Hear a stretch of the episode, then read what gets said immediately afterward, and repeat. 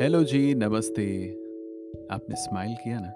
Last time भी जो मैंने आपको बोला था कि सबसे ज़रूरी है स्माइल करना, क्योंकि स्माइल सबसे बेहतरीन चीज़ है। हर बीमारी को दूर कर देती है, हर प्रॉब्लम को दूर कर देती है और लोग तो बहुत तकलीफ़ में होते हैं, बहुत मुश्किलों में होते हैं, तो भी स्माइल करते रहते हैं। हुँ? अच्छा आपको पता है मुंबई में बहुत बड़ा तूफ़ान आया। मुंबई में क्या बल्कि पूरे जो वेस्ट कोस्ट जितना भी ये वेस्टर्न साइड में जितने भी समंदर का तट है वहाँ पे सब जगह ही ज़्यादातर आया और फिर वहाँ से गुजरात होते हुए यूपी की तरफ़ ऐसा सुना मैंने कि बढ़ रहा है। आ, दो दिन हुए दो दिन तूफ़ान बहुत चला और दो दिन के बाद आज की सुबह बहुत अंधेरा अंधेरा सा था दो दिन और सबसे मुश्किल ये हुई कि बहुत सारे पेड़ उखड़ गए। बहुत सारी गाड़ियों पे गिर गए। और सुबह आज जब मैंने देखा तो बादलों के बीच से धीरे धीरे धीरे रोशनी आने लगी और सन ऐसे जगमगाता हुआ निकला। तो मेरे मन में एक ख्याल आया। मैंने सोचा आपके साथ शेयर करता हूँ कि इतना बड़ा तूफ़ान, इतना अंधियारा छा गया। ऐसा लगा पता नहीं क्या हो जाएगा। इतने लोगों को तकलीफ़ हुई। पेड़ जो बड़े बड़े मज़बूत पेड़ जड़ों से उखड़ गए और फिर से सुबह हो गई। और सब कुछ नॉर्मल हो गया। तो हमारी ज़िंदगी का फ़लसफ़ा भी कुछ ऐसे ही होता है।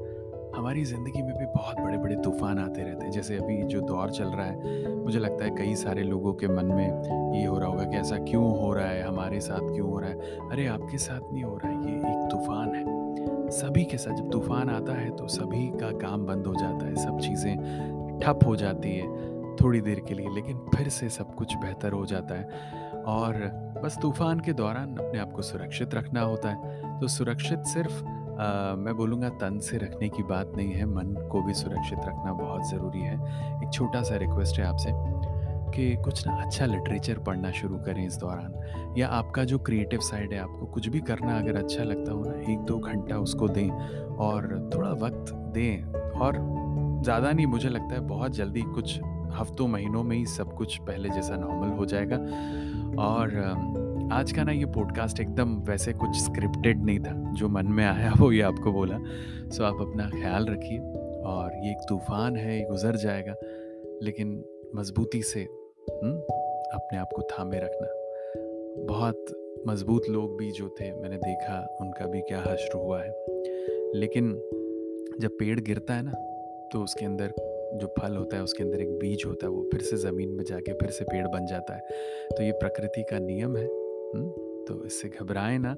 इस मुश्किल दौर में अगर आप कुछ कर सकें तो एक दूसरे की मदद कीजिए, एक दूसरे के चेहरे पे स्माइल लाइए और सबसे पहले खुद को खुश रखिए तो आई होप आप मुस्कुराते रहेंगे, अभी भी मुस्कुरा रहे हैं और अपना ध्यान रखें। फिर अगले पॉडकास्ट में आपसे मुलाकात होगी। तब तक के लिए thank you and take care